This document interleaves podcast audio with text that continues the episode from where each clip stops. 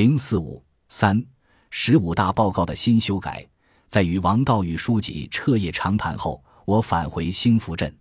经过前后四十八天的调查采访，我完成了一组五篇共计两万余字的调查报告，以自己亲手调查来的材料为兴福现象背后的所有制理论提供了依据。重点稿件：欠发达地区农村改革的新思路和兴福镇调查，一组三篇。刊出后引起反响，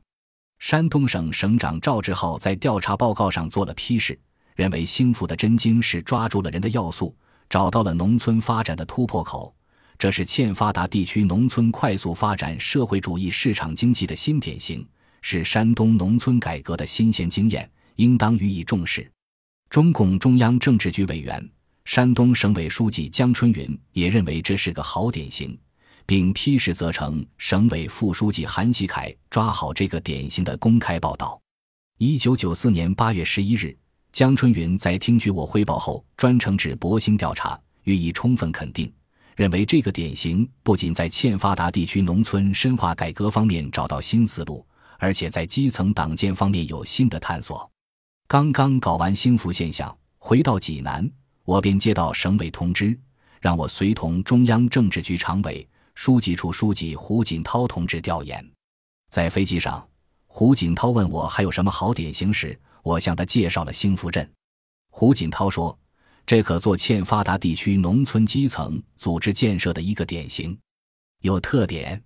不过先要放一放，过一段再说。为了使这项报道形成规模效应，我在访谈录、调查报告的基础上，又完成包括长篇通讯、消息。”评论员文章和一组照片在内的六个亿工程，不同题材的文字稿记达四万多字，照片二十四幅。我带着这一大堆材料到北京，找到南振中、范静怡、徐光春等老熟人当面汇报。经新华社总社各编辑部发出后，为国内外报纸纷纷采用。一九九四年十一月七日至九日，一个规模大。层次高的兴福现象与推进农村经济市场化研讨会在博兴召开，来自中央政策研究室、中央宣传部、中央农村工作领导小组、国务院研究室、国务院发展研究中心、中国人民大学、农民日报社及山东省农委的专家学者出席了研讨会。紧接着，滨州地委、行署又召开一次滨州现象研讨会，会议上。王道宇书记介绍了兴福现象的调研过程，称赞我为山东省的大手笔。北京的专家学者发言时也纷纷盛赞我在群众中调研的功夫，说了些鼓励的话。这是滨州在建国后召开的理论层次最高的研讨会。当时市委副书记黄学军安排宣传部副部长庞允娣和研究室李延典到北京，请到不少人：玉珏、刘伟、贾春风、魏杰。范恒山、马建堂、艾云航、范兆兵、郑秀满、叶光庆、马传栋等知名学者齐聚一堂，阵势浩大。兴福现象的推出使兴福镇一跃成为全国瞩目的焦点。内参首次推出后，从中央、省、地到县，先后有十三个部门派出工作组到兴福镇进行调查，从不同角度提交的调查报告就达十六份，题改为。建委、农行、工商局等部门纷纷把兴福镇作为全国或全省试点单位。同时，学习兴福镇的活动迅速由滨州地区向山东省乃至全国各地展开。截至一九九四年十一月底，来兴福镇参观取经的已有十一个省的三万多人，既有来自政策研究部门的，也有乡镇干部，其中自费来参观的个体户就达四千多人。一九九七年九月十二日，党的十五大在北京召开。邓小平去世后，中国将走向何处？人们期待着这次会议能做出明确的答复。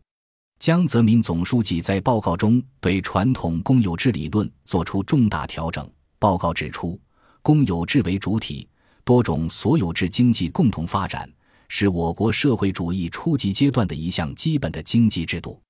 同时，十五大报告还提出所有制实现形式多样化理论和按生产要素分配的理论，把公有制和公有制实现形式区分开来，从理论上回应了公有制完全可以和市场结合的难题。这是具有划时代意义的重要论断，是中国共产党人对近五十年的经验教训的一个总结，以至于有人将其视为一九七八年关于真理标准的讨论，一九九二年关于性社性资的讨论后第三次重大的思想解放。我到兴福镇调查研究，总结出兴福现象早于十五大三年。十五大的召开，终于回答了国人对于所有制问题的困惑。随着十五大对性公性私争论的终结，兴福镇再一次成为山东人的朝拜之所。中共中央政治局委员江春云说：“抓出好典型，一要靠典型自身硬，二要党委政府抓，三要靠高水平的记者与理论家。只有深入到事物内部，才能抓住本质，讲起话来才有说服力。九间棚沂蒙精神与兴福现象都离不开李锦同志。”他肯深入群众，也会深入群众。实际上，从兴福现象开始，我就把兴福镇当做了自己的思想实验区，跟踪十年。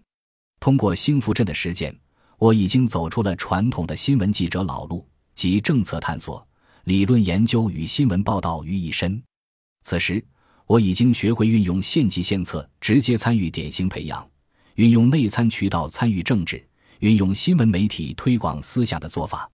一九九七年十月，十五大一结束，山东省委副书记韩锡凯就带领三十多个厅级干部直奔博兴县兴福镇，